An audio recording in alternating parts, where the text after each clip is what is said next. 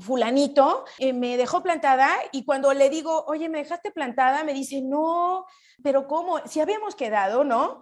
Este, pero no dijimos luego nos vemos, o sea, ¿de qué estás hablando? empieza a ver este envoltorio de que nosotras siempre estamos equivocadas, de lo que decimos, de lo que sentimos, de lo que pedimos, siempre fuimos exageradas, siempre estamos creando más historias de lo que de verdad está pasando acá. En el gaslighting sí hay una acción premeditada para vivirnos confundidas y si es con ventaja y si es bajo una condición de poder.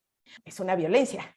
Si hay un grupo con quien no deberías meterte, son las feministas. Y si crees que las feministas dan miedo, no conoces a las mamás feministas. Somos Co-Madres Púrpura, un grupo de mamás imperfectas en el camino de la deconstrucción, sin filtro, sin feministómetro, sin privacidad. Buenos días, buenas tardes, buenas noches. Esto es Comadres Púrpura y mi nombre es Vanessa Medina. Yo soy psicóloga, me dedico al acompañamiento terapéutico y soy mamá de una morra muy chida de 10 años. El día de hoy hablaremos de gaslighting, revisaremos esta forma de violencia psicológica y el daño que causa a sus víctimas. Y me acompaña mi comadre. Hola, soy Karina. Y tenemos además una invitadaza de lujo. Ella viene especialmente para hablarnos de este tema y les quiero platicar. Ella es la maestra Ruth Olivares, quien es diplomada en terapia de pareja, gestal, relacional, en acompañamiento psicosocial y en violencia de género. Actualmente es directora del diplomado en psicoterapia basada de estudios de género por Yokoyani, simpatizante zapatista y feminista. ¿Cómo estás, Ruth? Un honor tenerte con nosotras. Hola a todas, pues nada más me faltó completar algo, este, pues que soy mamá eh, de una chiquitina de nueve años, pues, ¿no? Este, esto eh, no suelo colocarlo en, mis presentaciones, este, pero sí creo que eh, al escuchar que ustedes lo hacen, me parece eh, que es algo importante de nuestros currículums. Y sobre todo, que ojalá lo que por acá vayamos eh, compartiendo este, sirva, ¿no? Para completar, descompletar, mover, reafirmar lo que sea que ustedes ya de por sí han vivido y saben sobre el gaslighting, ¿no? Porque nos vamos a ir dando cuenta que todas lo hemos vivido en, en la práctica, ¿no? Entonces solamente vamos a, a probablemente dar algunos conceptos o algunas eh, referencias que muchas van a decir, ah, eso me pasó con, en tal situación o con mi expareja, mi exmarido o incluso me está pasando ahora, ¿no? Este, entonces, eh, esa es la idea. Y bueno, me percaté que por ahí ah, se hacen algunas preguntas eh, o, alguna o la invitación a reflexionar sobre el impacto en las hijos, hijas e hijas, ¿no? Entonces, creo que este, por eso es importante que nombremos que acá todas pues estamos Em, acompañadas en nuestras vidas por las hijas, hijos e hijas, pues, ¿no? Este, y las que nos estén escuchando que no, bueno, pues también espero que si en algún momento de sus vidas deciden ejercer la maternidad, pues esto también pueda ayudarles de alguna manera, pues, ¿no? Y pues gracias, nada más quería completar eso. Gracias, Ruth. Eh, pues sí, estamos aquí para hablar de gaslighting y bueno, creo que por ahí hemos escuchado que esta violencia tiene nombre en referencia a una obra de teatro que salió por ahí en 1938 y después una película que sale posteriormente en 1944, una película hollywoodense con este mismo nombre. Y pues la pregunta sería en sí, ¿qué es el gaslighting, Ruth? y qué consecuencias tienen las víctimas que viven este tipo de violencia. Primero quiero agradecer que hayas dado fecha y nombres porque a mí se me olvidan siempre. Entonces, este, tenía miedo que me preguntaran, no, ¿en qué año fue ese concepto? Híjole, cuando no habías nacido. Este, yo me preocuparía dar un concepto así textual de diccionario, de libro, ¿no? O sea, eh, porque eh, aparte de que no soy muy partidaria de, de eso, ¿no? Eh, no es muy mi estilo, o sea, me gustaría más pensar eh, o colocar acá, ¿no? Cómo hemos ido entendiendo a través del impacto en la... Em, en nuestra vida emocional, ¿no? O sea, cómo hemos ido como, como compartiendo así como, oye, fíjate que, o sea, fulanito eh, me, me dejó plantada y cuando le digo, oye, me dejaste plantada, me dice, no, em, pero ¿cómo? Si habíamos quedado, ¿no? este, pero no dijimos luego nos vemos, o sea, ¿de qué estás hablando, no? Y entonces eh, empieza a ver como todo este envoltorio muy eh, grave, ¿no? O sea, para nuestra eh, propia claridad emocional y para la comunicación, y bueno, en muchos, tiene impactos para muchos lados, ¿no? Este, empieza a ver este envoltorio de que nosotras siempre estamos equivocadas Siempre estamos equivocadas. De lo que decimos, de lo que sentimos, de lo que pedimos, ¿no? Siempre estamos equivocadas, eh, siempre fuimos exageradas, ¿no? Este, siempre estamos creando más historias de lo que de verdad está pasando acá, pues, ¿no? Eh, claro que tiene que ver con una participación de quién está del otro lado, pues, ¿no? O sea, creo que mucho de lo que vamos a encontrar sobre el gaslighting es que hablen sobre el narcisismo, por ejemplo, ¿no? Mucho. O sea, si nos metemos a buscar gaslighting, va a salir la palabra narcisista. O sea, y, eso quiere decir que no podríamos dejar el gaslighting eh, como algo que solo está construido, y eso hay que tener mucho cuidado, pues, ¿no? Que solo está construido este, a partir de eh, como de mis ideas, del impacto que tiene en mí emocionalmente, de lo que yo voy recibiendo, ¿no? Sino también tendríamos que voltear a ver quién quién está del otro lado, qué estructura tiene, o sea, em, como para estar generando este tipo de dinámica desde un lado patológico, pues, ¿no? Este, a mí lo que me preocupa es luego pensar que si alguien me deja en visto ya me está haciendo gaslighting, pues, ¿no? Es como, este, el otro día escuchaba a una persona decir, sí, lo que pasa es que vino y se despidió y luego no, no me dijo realmente que lo sentía por algunas cosas que hizo y me sentí gaslighteada, ¿no? Y yo dije, Ajá, fue así como, ¿cómo? ¿Por qué estás aplicando esta, e, esta palabra aquí, no? Entonces yo creo que también tendremos que como empezar a ser cuidadosas, este, no porque estemos, es muy grave que nos equivoquemos, pues, ¿no? Sino como ser cuidadosas en cuanto a, a ver, esto si aplica como gaslighting, esto, mm, híjole, ¿no? Esto es un, un, un, asunto comunicacional que se puede como sustentar o arreglar desde otro lado, pues, ¿no? Pero en el gaslighting sí hay una acción premeditada para vivirnos confundidas. Eso es, eso es un punto de quiebre, pues, ¿no? Hay una acción premeditada del otro lado, o sea, para confundirnos a nosotras de lo que nos está dando esa persona, ¿no? Y del impacto que está teniendo en nosotras. O sea, si es premeditado y si es con ventaja y si es bajo una condición de poder. ¿Sí? Por eso es, un, es una violencia, ¿no? O sea, no hay nada que no sea violencia que no esté sustentado desde una condición de poder. Pues.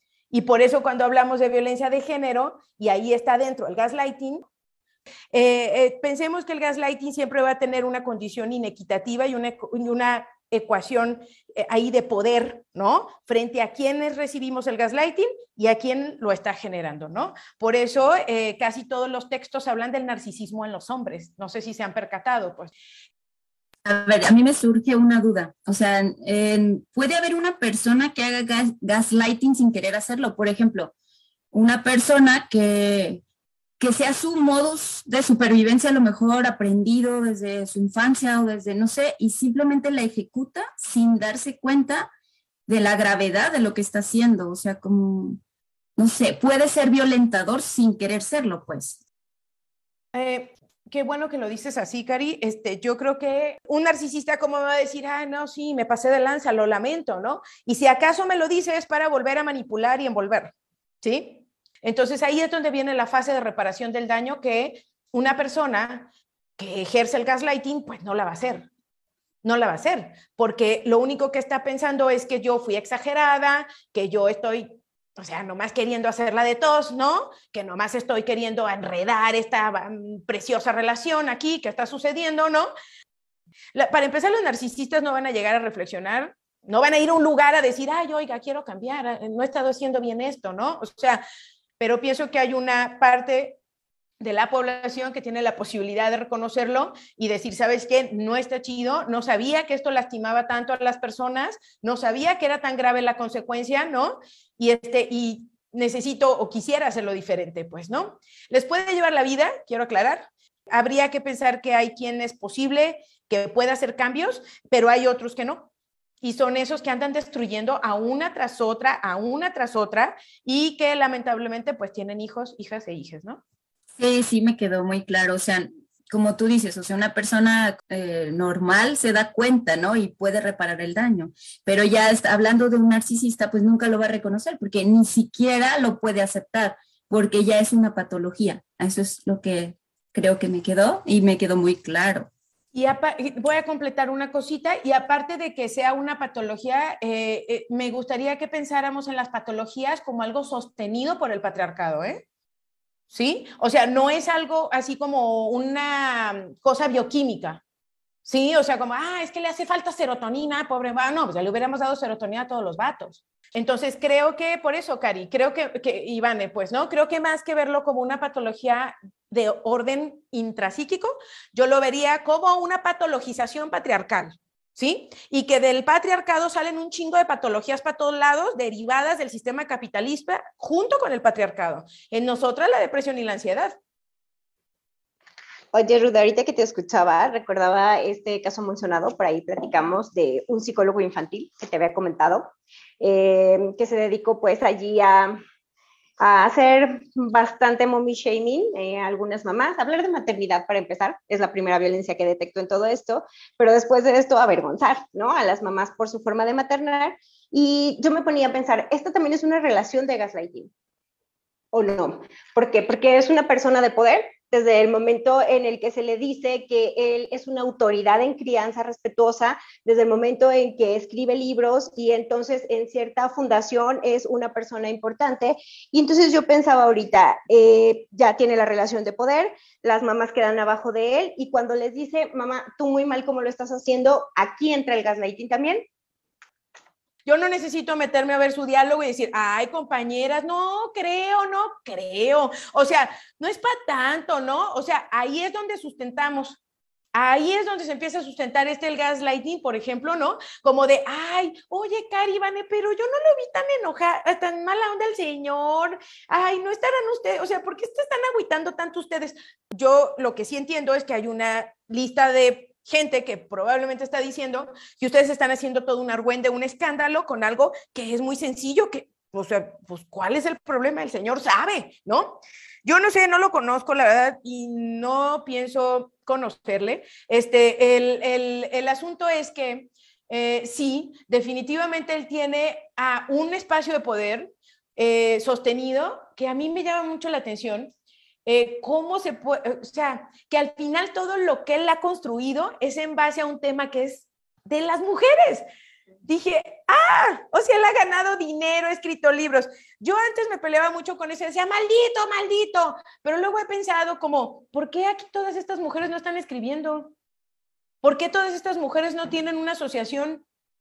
O sea, ¿qué está pasando, no? Y no les, no les digo esto como para decir, ay, ustedes, compañeras, pónganse al tiro pero sí, poquito, ¿no? Porque digo, o sea, sí, o sea, porque digo, compañeras, pues ustedes traen el tema. O sea, ¿por qué nosotras no brillamos como esos sujetos, pues? ¿Qué está pasando, no? Entonces yo a veces pienso, no, yo, sí, claro, hay que echarle, hay que echarle basura al Señor, ¿no? O sea, sí hay que hacerlo, ¿no? Pero sí creo, o sea, que mientras eso, ¿no? Poquito le vamos a dedicar así como a decir, tú no, tú no, tú no. O sea, nosotras tenemos que construir ¿no? O sea, lo de nosotras, porque hay un mundo acá lleno de mujeres que no estamos interesadas en escuchar a ningún hombre y estamos interesadas en escucharlas a ustedes. Entonces, pues las estamos esperando, ¿verdad? O sea, ahí es donde creo que rompemos, ¿no? O sea, como esta parte de ser, eh, de sí estar siendo víctimas, porque sí lo somos, y eso hay que ser muy, muy conscientes, ¿no? Y no decir, ay, este, no es para tanto, pónganse las pilas, compañera. No, si es delicado, es muy delicado. Y yo puedo entender por qué tenemos malestar, por qué decimos, oye, ¿cómo se atreve, no? ¿Cómo se atreve a decir esto? Aparte, este, bueno, estoy enterada em, de que eh, tiene, sigue cuentas de chicas. Eh, pues, pues, sí, les voy a decir la verdad, no me sorprendió. Cuando Anne me contó, dije, ah, me, ¿no? Uno de tantos. O sea, para mí fue como, mira, sigue mujeres. Y yo, ajá, o sea, eso no lo hace especial, es como todos. O sea, ¿no? O sea, es como, tiene todo el sentido, pues, ¿no? Porque ¿de qué va a mantenerse ese güey si no es de las mujeres? ¿Sí? Entonces él tiene que tener más mujeres en sus contactos que hombres porque la población de hombres es muy difícil, ¿verdad? Muy difícil. Nada tonto. Si él se va a dar talleres a los hombres, se va a morir de hambre. Si él se va a dar talleres o terapia a los hombres, él se muere de hambre. Porque los hombres, su dinero es para otras cosas. No es para recuperarse, no es para sanarse, no es para aprender a ser unos papás chidos, o sea, eso no pasa por sus cabezas, o sea, entonces es un mercado infértil. Entonces, esto es mercadotecnia, ¿sí? Es como yo me pongo a hacer mejor bikinis, una fábrica de bikinis para las morras, ya me veo haciendo calzones bikinis para los asquerosos, ¿no? O sea, es como, claro, sí voy a vender, pero ¿cuántos voy a vender? ¿Sí? Cuando acá me dicen, ah, yo quiero bikini para todos los días, ya ven, una va a la playa y dice, ay, bikini por día, ¿cómo me lo voy a repetir? ¿No? Entonces digo, ah, por lo menos esta morra me va a llevar tres bikinis para irse a sus vacaciones ahora de Semana Santa. Pero ese tipo le vale traer los calzones rotos, sucios y asquerosos. Entonces digo, claro, me va a comprar uno, porque con ese va a andar, porque aunque él sea terrible y asqueroso, va a tener quien lo quiera en la vida, ¿no? O, quien crea que lo necesita en la vida, ¿verdad? Porque querer es diferente. Este, eh, sí me parece que sí lo es, o sea, claro, él tiene una situación de poder, tiene un foro de poder, y a lo mejor voy a ser muy conspiracionista, pero esa gente no se mueve de la nada, pues, ¿no? O sea, están sustentados en organizaciones, en gente que sí les da lana para andarse promocionando, para hacer estas cosas, pues, ¿no? Este, y obviamente em, los brazos del patriarcado y de la misoginia son muy, muy, muy largos, pues, ¿no? Entonces también colocar a un hombre en un tema así es para no darle la voz de verdad a las mujeres. Y ahí eh, tengo mis sospechas, ¿verdad? ya más profundas. O sea, no es, un, no es cualquier menso, pues. Eso es lo que quiero decir, pues, ¿no? Y, este, y a lo mejor sí es un menso porque es el que agarran y lo ponen en la tele, ¿no? Pero abajo de él hay gente que sí sabe que poner a un nombre en ese tema tiene muchas implicaciones políticas y sociales, pues, ¿no? Entonces, soy medio, me gusta hacer análisis eh, como político de las cosas, pues, ¿no? Por eso a lo mejor parece muy exagerado mi, mi comentario. No, para nada, muchas gracias. Este, fíjate, Ruth, que eh, pues te escucho y sí, pues todo el sentido. Y ahora quisiera como aterrizarlo un poquito más en las víctimas. ¿Qué mm. pasa? ¿Qué pasa cuando yo logro salir, ¿no? De esta relación de gaslighting, vi las banderas rojas, fui a terapia, e, e, el tipo se cansó y se va por un rato porque son cíclicos, entonces seguro volverá, pero bueno, se fue a recorrer el resto de su harem y mientras esto pasa, eh, pues, ¿qué es lo que va a pasar conmigo? ¿Voy a vivir con algún tipo de estrés postraumático después de esto? Eh, ¿Voy a poder volver a confiar en mí? Y además de esto, fíjate que he escuchado tristemente eh, en la consulta y en la vida, porque en todos lados lo escucho, que se dice que si yo me amo más, entonces no voy a volver a vivir esta violencia. Entonces a mí me hace pensar que las veces que le he vivido es por no amarme lo suficiente, ¿no? Y entonces acabo sintiéndome responsable de haber vivido esta violencia. Entonces me gustaría que nos platicaras como un poquito de todo esto. Sí, sí lo hay. Este, yo quiero decirles que mi pareja eh, tiene un enfoque cognitivo-conductual eh, y tiene una terapia que se llama contextual, ¿no? Y la verdad es que le, agradezco porque el otro día yo le decía, oye, este, ¿qué pasa? ¿Por qué pareciera que la terapia no ajusta, no? Eh, e, él incluso en ocasiones ha tenido consulta, consultantes que me dice, ¿sabes qué? Creo que ya fue mucho de terapia, la compañera necesita un espacio colectivo, pues. No, o sea, no se puede de uno a uno, pues, ¿no? Entonces, eh, y eso es una cosa que, que, yo no lo, o sea, como que yo siempre lo había dicho, lo sentía, pero que a otro terapeuta me dijera, esto no, esto ya no ajusta, necesita irse con ustedes las compañeras, órale, ¿no? Entonces fue así como, ok, bueno, pues que se venga, que me hable, ¿no? Y acá, pues entre todas, que venga una junta, que venga este grupo, ¿no? O sea, y la verdad es que dos, dos casos en particular, estoy maravillada, o sea, no hubo otra más que llegar a la colectividad entre mujeres, pues, ¿no? Estas mujeres estaban medicadas, estaban, o sea, de verdad, una de ellas sobre todo dije, puta, no más falta que tenga intentos de suicidio, de verdad ya iba para allá, este, gracias a estas relaciones, ¿no? Con algunos este, eh, muchachitos por ahí, este, y... Eh, y quiero, o sea, eso es una cosa que me parece muy valiosa de recuperar, ¿no? O sea, que nos quede claro y, porque solo también entre nosotras lo vamos a poder estar hablando tantas veces como sea necesario, ¿no? Luego una está en, la terapia y, puede pasar, pues no sé, digo, eso es muy delicado esto que voy a decir, pero sí eh, me ha tocado que llega gente a la consulta y me dice, es que yo iba a terapia, pero sentí como que ya había cansado a mi terapeuta, ¿no? Entonces, o sea, debemos de tener mucho cuidado en los espacios terapéuticos de cómo estamos como mandando de repente algún mensaje de alguna manera de, de, ya chole, compañera, ¿no? Es como, pues ya chole, suéltelo, compañera, ¿no? Estos procesos de recuperación y de sanación pueden durar toda la vida. Por eso eh, a mí me molesta mucho, mucho. O sea, cuando escucho a un hombre decir, ay, pero pues ya, ya que ya lo supere, ¿no? O sea, ya desde hace dos años no andamos, ¿no? Y yo vuelto y le digo, ah, pues para que veas lo grave que es las machirulas que ustedes hacen, para que veas lo grave que es. No, es que no creo que sea para tanto, no, así de grave es, así de grave. O sea, pueden destruirle la vida a las mujeres. Puede haber, este, puede haber mujeres, o sea, que de verdad no, no vayan a volver a poder tener una relación porque no van a volver a confiar nunca. ¿Sí? Y esto que digo puede sonar como, ay, pues ya llévame, Diosito, ¿no? O sea, no, compañeras, uno vive muy bien sin pareja en la vida. ¿Sí? O sea, no hay problema, pues, o sea, más bien desde la, esta condición eh, heteronormada y patriarcal y la chingada, pues se supone que una fracasa porque no tiene pareja, ¿no? Eh, una, parece que una está fracasando, ¿no? Pero yo digo, no, una no fracasa, una probó. Los fracasados son ellos porque una va contando la lista y dice, no, manche, gracias. Si otro de estos viene a mi vida, yo mejor por acá me la llevo, ¿no? Entonces yo, yo invitaría a que no nos vivamos fracasadas por ya no volvernos a relacionar en una situación de pareja. Y que no importa que si el motivo por el que no nos queremos volver a relacionar es porque quedamos tan lastimadas, no importa. No es que estés enferma, dañada, sin remedio, o sea, no, no importa. O sea, nos iremos sanando a nuestro ritmo, ¿no? Pero sí habrá cosas tan profundas y tan letales casi, que nos va a llevar toda la vida a recuperarnos, pues, ¿no? Y no creo que nos vayamos a recuperar probando con otro y con otro y con otro y con otro, pues, ¿no? Porque luego es, a eso nos invitan hasta en las terapias, ¿no? Así como, ay, pues baja Tinder. Y entonces, yo no sé qué terapeuta puede recomendar esas cosas, me preocupa mucho, pero he escuchado gente que me dice, ay, pues me dijo mi terapeuta que conozca más gente, que busque las aplicaciones y yo, ok, no, o sea, pues como quieras, pues, ¿no? Pero a mí me parece muy grave pensar que con lo que se nos va a ir quitando el trauma es con otro traumado, ¿verdad?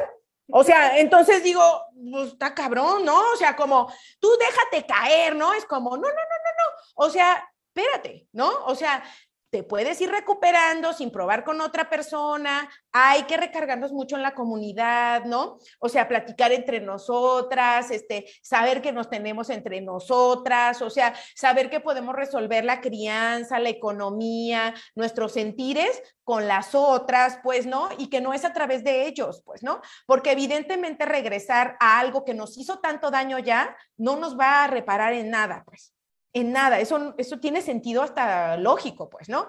Entonces, em, en cuanto al postrauma, sí, sí. Otra cosa que también mi compañero me compartía y se me hizo muy chido es como el efecto, como si se deformara el cerebro por el trauma, ¿sale? Entonces, sí hay un impacto neuro, neurobioquímico, o sea, postraumático, pues, ¿no? Entonces, es como si tuviéramos que volver a tejer, a tejer, a tejer bien despacito, a poder volver a acomodar como el cerebrito así como en su lugarcito, ¿sí? Entonces, ah, e, eso pues es muy grave. Bueno, a mí me dolió mucho cuando me lo compartió. Dije, ay, caray, ¿cómo hasta allá puede llegar esto? ¿Cómo es posible? ¿No? Creo que por eso algunas de nosotras nos cuesta mucho trabajo la no repetición. Pareciera que estamos estancadas en eso, ¿no? Yo no lo veo como un estancamiento, lo veo como que así hay procesos de largos, pues, ¿no? Así hay procesos de largos y necesarios. Eh, y creo que hay que tener mucho amor, mucha paciencia, mucho acompañamiento de todos tipos, ¿no? Terapéutico colectivo, eh, bibliográfico, para ir reconociendo que sí existe otra manera de estar en el mundo. Hasta ahí lo del postrauma. Y también el sistema no ayuda, ¿no? O sea, porque yo que fui alguna vez víctima de gaslighting, como te queda este trauma, es difícil porque no vuelves a confiar, tu impostora crece, pero no nomás en las relaciones, o sea, en todo sentido. Y el sistema no ayuda en nada. O sea, no es como que o sea, desde que ves un meme que te dice, ay, las mujeres son neuróticas, ay, tenía que ser mujer, o sea, sus chistes, todo te hace sentir que por ser mujer, pues tú ya, la, o sea, tú ya eres así. Entonces, si desde el gaslighting te invalidaron todo el tiempo, después es como, te sientes invalidada o, o, tratas de comprobar mil veces lo que estás diciendo, lo que estás haciendo, para demostrar que si lo eres, que si lo vales, que si es cierto lo que tú escuchaste, lo que tú pensaste, ¿no? Entonces, pues nada ayuda. O sea, es muy difícil recuperarse del gaslighting de, de años. Y yo no sé, es más, yo no sé si un día se recupera uno, porque creo que aprendes a vivir con eso. O sea, yo a la fecha dudo, dudo de mí. O sea, si lo escuché bien, sí me dijo bien. O sea, a ver, otra vez, voy a recapitular. Es más, en cuanto pasa, a veces me mando un audio en Telegram. O sea, a ese grado tengo que llegar para mandarme un audio y decir, así, me, así lo dijo, así lo vi. A ver, y ya después digo, ah, sí, sí, cierto, sí, sí pasó. Sí pasó como yo dije. Entonces es muy duro eso, es muy difícil de vivir con eso. Sí, justo esto que dices es, es el, la retraumatización del sistema, pues, ¿no? O la revictimización que usamos, ¿no? En situaciones de violencia se usa ese concepto, pues, ¿no? Pero es esto, es justo lo que estás diciendo, Cari, o sea, es este, es no encontrar eco en la salud, sino al revés, o sea, como cuando una intenta darle respuesta al trauma y decir, oye, o sea, que me digan, que me hagan eco en que sí pasó, ya es una reestructuración de la salud mental, ¿no? Pero pues está bien cañón encontrar esos ecos, ¿no? Justo como tú lo dices, pues, ¿no? Eh, porque aparte, pues sí es cierto, puede haber mujeres que de verdad quedemos desquiciadas, pues. Y yo uso el término desquiciar pues así, en extremo, eh, o sea, en extremo de verdad ya un rompimiento hasta con, el asunto de la realidad, ¿no? Pero que es producto de esta violencia. No es porque la compañera estaba loquita y siempre estuvo, ¿no? Y ya ves, nomás, ¿no? Es como, no, sí puede ser que sea a partir de esto, ¿no? O sea, y me pone a pensar ahorita con esto también que compartes, ¿cómo podemos salir del trauma si todo el tiempo estamos en el trauma? O sea, es como, ¿A qué horas vamos a tener post-trauma? Oiga, ¿no? O sea, es como, como por lo menos el post, o sea, pero es así, así, ¿no? Pienso mucho, por ejemplo, en las mamás de desaparecidas, ¿no? Y pienso en cómo ellas, el impacto de la desaparición, claro que es lo peor, para mí, hasta ahorita, es lo peor que yo puedo pensar que me pasa en la vida, ¿eh? O sea, es incluso un asunto que me cuesta mucho trabajo acompañar, mucho trabajo, o sea, este, eh, porque me despoja de toda posibilidad, ¿no? Es como, y luego pienso, ¿no? En, que las señoras, o sea, tienen este impacto que les termina la vida, porque la verdad es que solo siguen vivas porque creen que van a encontrar a sus hijas, esa es la verdad.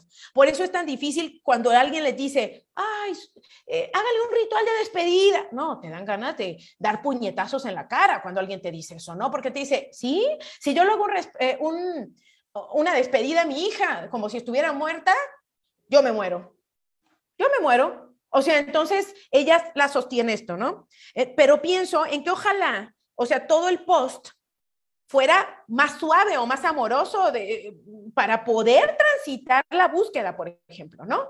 Pero, por ejemplo, ahora que vinieron las buscadoras a Jalisco, el gobernador sale en la tele y dice, son sospechosas, ¿eh? Realmente no sabes con quién están vinculadas, ¿no? Y que digan eso de ti en la tele, que digan de ti, que eres sospechosa y tú con tu pala y tu pico. Para mí eso es nunca salir del trauma, ¿sí me explico? Porque es como ocuparte de la desaparición, más que me están viendo casi como crimen organizado.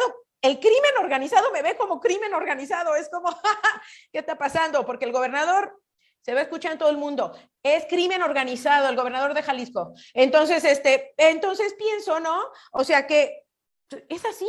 Entonces dices, un delincuente me dice a mí que yo soy delincuente o que soy sospechosa, ¿no? Es como, ¿cuándo va a terminar esta vorágine, no? O sea, y entonces vas a las instituciones, te están jodiendo, encuentras un cuerpo y se me fue, dicen, no lo pueden tocar, lo vamos a identificar, van a pasar tres meses y tú, o sea, entonces, ¿para qué encuentro los cuerpos? O sea, bueno, viene una cosa tras otra, tras otra, y bueno, acaban justo una señora de salir a buscar a su hijo y ya la desaparecieron.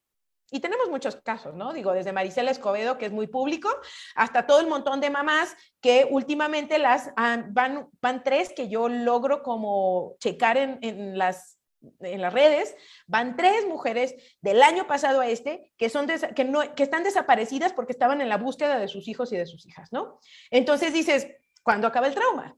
Entonces creo que lo mismo pasa con esto, Cari, ¿no? Esto que mencionas, o sea, es como, o sea, ¿cuándo nos vamos a sanar? O sea, si el sistema nos sigue dando por todos lados, ¿no? por todos lados. Entonces terminamos siendo las locas, las traumadas, las que ya no se puede con nosotras, las que, uta, quedó, quedó tan sensible la compañera, no se le, ni te le acerques, ¿no? Entonces eh, creo que por eso es difícil pensar en que hay un final bonito. Entonces, eh, yo creo que aquí entra, Ruth, esto que, que hablábamos de, de, la pregunta 2, en la parte donde te preguntaba si cuando nos dicen, oye, es que no te amaste suficiente. Y puede ser en terapia, pero también puede ser la sociedad, ¿eh? Porque, o sea, no ya todo el mundo es terapeuta ahora. Y entonces vienen y te dicen, ay, es que tienes que amarte más, tienes que cuidarte mejor y entonces estar más atenta. Y entonces yo pienso, ah, es que entonces esto me pasó por no estar y si me vuelve a pasar, pues soy responsable, ¿no? Esto que dices, eh, Vane, son los modelos tradicionales de acompañamiento terapia psicológica, tarot, coaching, lo que ustedes quieran, ¿sí? Este, el asunto es que este, son los modelos tradicionales individualistas que tienen un, un origen eh, centrado en la idea del individualismo que tiene que ver con el neoliberalismo, con el capitalismo y con el patriarcado, pues, ¿no?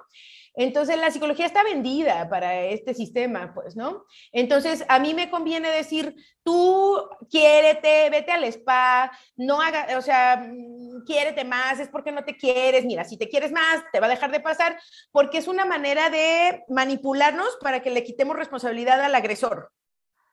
¿Sale? Le quitamos responsabilidad. O sea, no la adjudicamos nosotras, aunque reconozcamos que sí nos jodió fulano, ¿no? O sea, hasta podemos decir, no, sí, hay que, sí, qué lamentable, te dañaron, pero a ver, si tú te quieres más, si tú haces esto por ti, ¿no? Entonces a mí me preocupa que lo que hacen es despojar el foco donde debe de estar. ¿Sí? Entonces, otra vez es centrado en nosotras, es responsabilidad mía, yo debería de cuidarme más, yo debería de hacerlo diferente. Y sí, ¿cuántas de nosotras de verdad no lo hemos hecho? ¿Sí o no? O sea, nos chiqueamos, amanecemos y nos decimos cosas bonitas, este, nos empezamos a sentir mejor, o sea, nos mejor en la chamba, nos sentimos mejor en esto, ¿no? Y ya saben, nos ponemos frases motivadoras en el refri, no sé, muchas cosas, ¿no? O sea, lo hemos hecho. Sin embargo, es, a ver, ¿eso qué quiere? O sea, ¿por qué eso tendría que ser el motivo para que yo no me vuelva a cruzar con alguien que me haga gaslighting? ¿Cómo? ¿Sí? O sea, entonces va a ser mi culpa, porque yo ya hice todo, hasta fui a terapia y ve, me volví a cruzar con otra situación así, ah, soy una idiota, ya ni mi inversión, ¿no? Es como, no, o sea, la verdad es que nos vamos a cruzar en el número de veces. Por eso yo creo fielmente que nosotras siempre estamos bien al tiro, queremos sanarnos, estamos bien en chinga, le invertimos, pero mientras no se esté movilizando en la otra parte de la población la salud mental, pues entonces estamos trabajando solas, ¿no?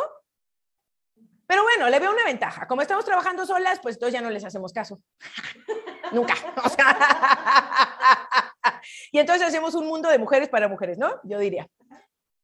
Oye, Rudy, ahorita te escuchaba y recordaba un poquito lo que hablabas eh, de, que comentabas con tu pareja con respecto a cómo afecta el cerebro y recordaba por ahí algo de información en cómo afecta al cerebro el trauma en niños y niñas, sobre todo en esta etapa de formación principal, que es de los 0 a los 8 años, que es cuando se da eh, pues una mayor eh, formación de redes neuronales, de aprendizajes y todo, ¿no? es una etapa de aprendizaje súper importante en niños y niñas y pienso en cómo es vivir este tipo de violencia para estos niños y estas niñas al tener a un papá eh, que está ejerciendo la parte de gaslighting en ellos y ellas. No sé mucho de infancias, quiero aclarar, pues este, no trabajo pues con infancias, ¿no? En la consulta. Sin embargo, em, pues aparte de que tengo una hija, pues sí, eh, em, escucho con mucha frecuencia las situaciones, ¿no? O sea, por las que atraviesan las mujeres en este, en este sentido, ¿no? Cuando, están en una situación de crianza, ¿no? Y bueno, una cosa que he visto muy recurrente y me, preocupa mucho es que eh, hay una alianza, o sea, los, tipos buscan alianza, eh, alianza para que esta mujer siga siendo la loca, ¿no? Entonces, algo que vamos a encontrar es, eh, y creo, me atrevo a decir que está muy vinculado con la violencia vicaria muy vinculado con la violencia vicaria, pues, ¿no? O sea, eh, porque este, lo que van a hacer es eh, estar, ¿no? Intentando todo el tiempo argumentar, o sea, que de verdad la otra es la, la que está destruyendo la familia, la que está haciendo todo lo, lo, todo lo está haciendo mal para que esta relación no funcione, para que esta familia no prospere, ¿no? Entonces, justo el otro día veía una chica que me dice que sus dos hijos ya no quieren verla, pues y me estoy conectando con una señora en Estados Unidos y sus tres hijos no quieren verla, pues, ¿no? Y están con los papás. Y entonces yo digo, sí, pues, ok, ¿no? Yo puedo entender que a veces hay chicos y chicas que viven bien con los papás, más que con nosotras, o sea, por múltiples razones, pues, ¿no? O sea, pero no porque seamos unas locas mentirosas, pues, ¿no? Sino porque puede haber otras condiciones de vida, o sea, que hasta una misma puede decir, ay, sí, que se vayan con su papá, ¿no? O sea, allá les queda más cerca la escuela, acá esto, acá lo otro, ¿no? Pero acá estamos hablando de una cosa violenta, de despojo, de la razón quietud mental y creo que el, eh, es muy triste como el uso de, como de la manipulación que se hace con los chicos eh, va a ser jalarlos a que se porten y hagan lo mismo con la mamá. O sea, sí, entonces son un instrumento muy útil, súper útil, pues, porque es como si tuvieras en tu casa un equipo de gente que le dice a la otra, la que está mal eres tú. Y mira, no lo digo yo solo, lo dicen ellos que te aman, ¿no? Son tus hijos y ellos mismos se dan cuenta, imagínate, yo tengo la razón. Entonces es muy grave y lo que hacen es crear, sobre todo en los chiquitos varones, misoginia. Este, van por ahí marcando, o sea, cómo pareciera que si es una condición del ser mujer, tener esto, pues, ¿sí? O sea, entonces eh, va por ahí y a las niñas eh, creo que eh, es el temor al rechazo del padre, o sea, porque han observado que la mamá argumenta un rechazo del otro y termina convirtiéndose en un rechazo, pero porque se supone la mamá es la culpable. O sea, la niña tiene mucho miedo a perder el amor del padre. O sea, entonces dice, hoy si, si, a las mujeres se nos, esto es ser mujer, o sea, ah, ok, ¿no? Entonces, este, pues yo acá mejor eh, de lejitos y, y, bueno, ¿no? O sea, creo que lo que busca el, el narcisista acá es, es esta alianza, pues, ¿no? Esta alianza y este equipo para decir, esta es la culpable, pues. Y eso todavía nos confunde más a las mujeres, porque cuando una voltea y dice, mi hijo me está rechazando, no me quiere ver, es como, a lo mejor sí, a lo mejor soy terrible mamá, a lo mejor sí, no supe cómo hacerlo, ¿no? Y entonces esto alimenta mucho el que nosotras pensemos que somos de verdad las mal en esta situación y que ellos pues están haciendo todo correcto, que hasta tienen quien los ame, ¿no? Y una dice, ah, lo aman, o sea, ¿no? Y, o sea, ¿qué pasa? Entonces, ¿por qué yo no puedo amarlo? A lo mejor él sí es bueno y yo no me estoy dando cuenta, pues, ¿no? Porque uno cree que los chaparritos están tan limpios en la vida que si aman a alguien es porque de veras hay amor ahí y no una franca manipulación de estos vatos. Cari, discúlpame, me alargué un montón. No, de hecho, justo, o sea, ay, me cuesta un poco de trabajo, pero ahí va. o sea, porque yo viví esto, ¿no? O sea, yo tuve una relación donde me separé y entonces mi hija estaba muy pequeña y ya he pasado todas estas cosas, donde llegaba ella y donde no me quería, donde era como quería nada más a su papá, ¿no? Y para mí era muy doloroso porque incluso era como, eres mala. Ahora va pasando el tiempo, ella tiene su acompañamiento de psicoterapia y, y, por ejemplo, ahora cuando se da cuenta de cosas, es doloroso para ella. O sea, a veces ella sola llega a la reflexión y me platica cosas. Es que yo pensaba que tú no querías que yo estuviera con él, por ejemplo. Y yo, no, claro que no, por eso ibas. Y, y entonces ahora sí pone en su lugar las cosas, ¿no? Como ya se las responsabiliza a quien debe de ser. Y eso es doloroso para ella. O sea, es como, cada vez, cada vez se va ella sola dando cuenta y, las cosas es como si van cayendo por su propio peso. Pero todos esos años, o sea, ella tiene 10, para 11 va a cumplir. Y desde el año y medio, imagínate, o sea, todo el tiempo ha sido toda esta situación donde ella va creciendo y entonces dice, mm, esto no está bien, esto no me parece. Y, y, claro que tiene que ver mucho el acompañamiento en todos los sentidos que ha tenido, ¿no? Para que ella pueda visualizarlo a esa corta edad. Y sin embargo, digo, no por eso es menos doloroso. O sea, no por eso, entonces sí destruyen no nada más a la, a la persona, sino también a las infancias. O sea, y hay, y hay quienes desafortunadamente no pueden darle un acompañamiento terapéutico y donde también la mamá termina enganchada en esa situación y los hijos terminan en una situación fatal. Digo, pues dentro de todo, o sea, a lo mejor es un privilegio tener el acompañamiento, ¿no? Y, y este, y no todos lo pueden tener. Entonces, esto no ayuda a que el sistema cambie y seguimos en lo mismo. Estamos criando adultos que en un momento van a replicar esas conductas o van a sufrir las consecuencias en la salud mental de esas consecuencias de esas cosas que ellos hacen, ¿no?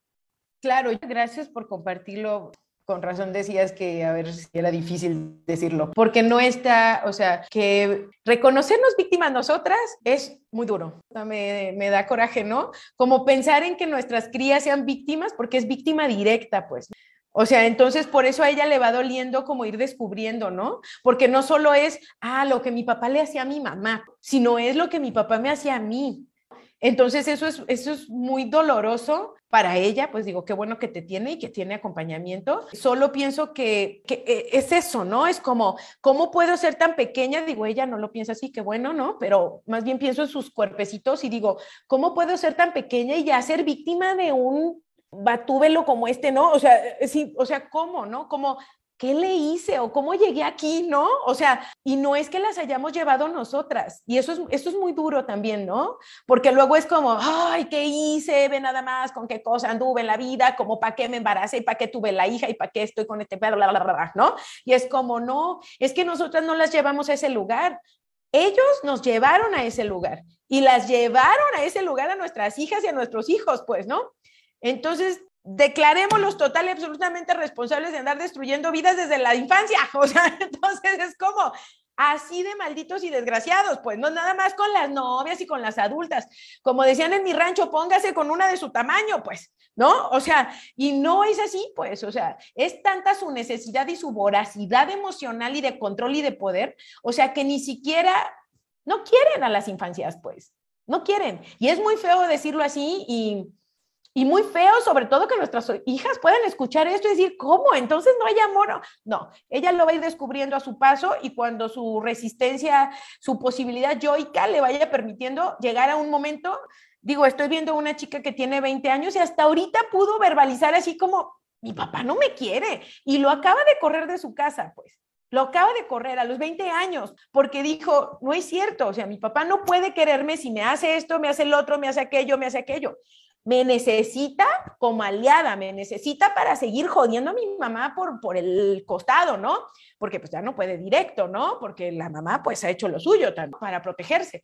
Pero con este vínculo de que pues es su hija también, ¿no? Y luego yo digo, ojalá se desaparecieran, pero pues no se desaparecen, quieren ser papás, ¿no? Entonces digo, o sea, vamos a tener, a seguir teniendo el pinche vínculo con esos monstruos y digo, oh, entonces ah, eh, yo te entiendo totalmente, digo, qué difícil decir, oye, ojalá a mi hija no se le acercara para nada, pero bueno, pues es su papá, bueno, pues, pero la garantía que debemos de sentir es que estas niñas están acompañadas, están fortalecidas y son tan chidas, o sea, que van tomando sus decisiones. Eh, conozco chiquitas, más, más chiquitas de 20 años, que le dicen, no, y ya no quiero, y no me hables, ¿no? Y entonces digo, o sea, sí lo hacen, pues. Entonces, eh, yo confío mucho en ellas, ¿no? O sea, como en su fuerza, en su claridad. Y sí es un privilegio que estén acompañadas nuestras hijas, eh, también lo, lo veo así. Pero también pensemos cómo puede llegar esto a todas las morras. O sea, más que, más que decir, híjole, es que mi hija sí puede y ojalá todas pudieran, ah, pues este, eh, tendremos que ir pensando cómo esto puede ir llegando hasta todas las niñas, a todas las niñas, estén donde estén, pues, ¿no? Em, y creo que para eso se hacen también estos videos, también para eso se hacen estos espacios, ¿no? Este, porque puede ser accesible, o sea, para un chorro de gente. ¿no? Entonces, eh, creo aunque sea doloroso para tu hija o para las chicas, ir, ir, recuperando así como también yo soy víctima de esto, no solo mi mamá, eso es muy doloroso, pero les va a ir dando muchas tablas para reconocer que no por el hecho de ser un padre, entonces a nosotras no nos toca y a las que toca es a las otras. Es como, no, qué lamentable, pero papá, hermano, tío, quien sea, se atreven a lo mismo con todas, ¿no?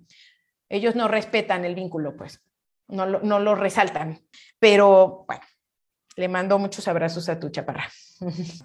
Muchas gracias. Eh, Ruth, me gustaría que nos recomendaras algo de material para seguir conociendo del tema. Libros, videos, películas, algo que se te ocurra. O igual, ¿sabes qué? Se me ocurre que nos lo puedas mandar, porque ahorita ya andamos como un poquito cortas de tiempo. Ajá. Se me ocurre que me lo, que me lo mandes y lo podamos publicar en nuestras redes y ya eh, podamos ir allí publicando por ahí. Tengo algunos que además me has recomendado a mí en lo personal y que me han funcionado perfecto. El de Amor Cero, de Iñaki Iñaki, ajá, buenísimo, pero bueno, sé que tienes mucho más ahí con tiempito y ahorita ya andamos un poco apresuradonas.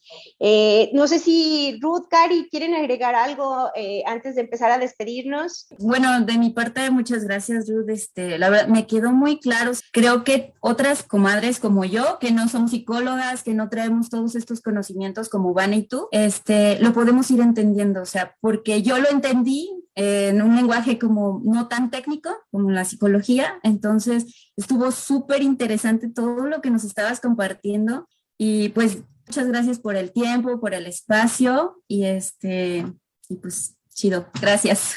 Gracias a ti, mujer, mucho gusto. Y, y por eso al inicio de la sesión les, les compartía este, que eh, era muy importante eh, reconocernos a todas como portadoras de conocimiento, ¿no? O sea, como sabedoras de nuestras vidas. Que no se nos olvide, bueno, que eh, la figura de acompañante en nuestros, eh, históricamente, nuestras ancestras, nunca se hacía en solitario, pues, ¿no? Nunca. Entonces, había algo que se llamaba acompañante, pero no, o sea, que era lo que ahora pensamos como psicóloga, ¿no?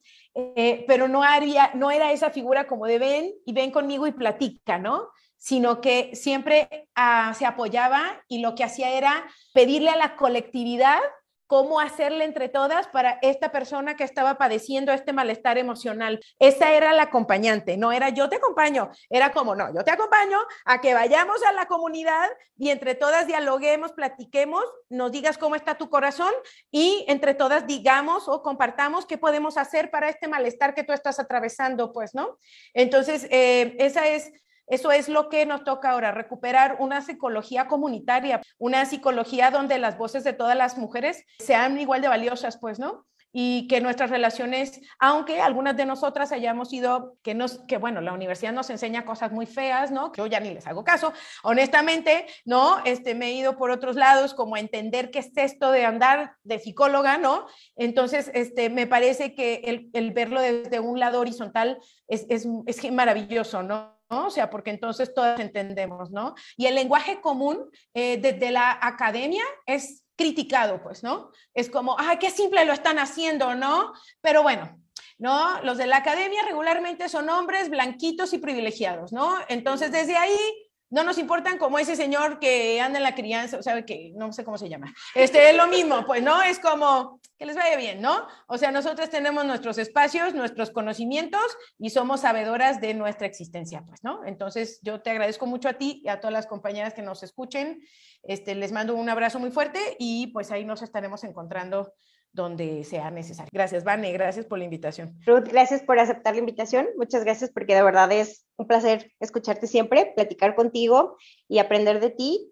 Y en honor a esto que dice Ruth, pues me encantaría recordarles a todas nuestras comadres que nos pueden seguir en co.madrespúrpura en Instagram, en Facebook y en TikTok y que eh, también eh, tenemos nuestro grupo privado en Facebook donde justo podemos acompañarnos ahí en esta comunidad virtual ya que hay mujeres de todo el mundo y entonces ahí está padrísimo poder juntas seguir reflexionando sobre estos temas.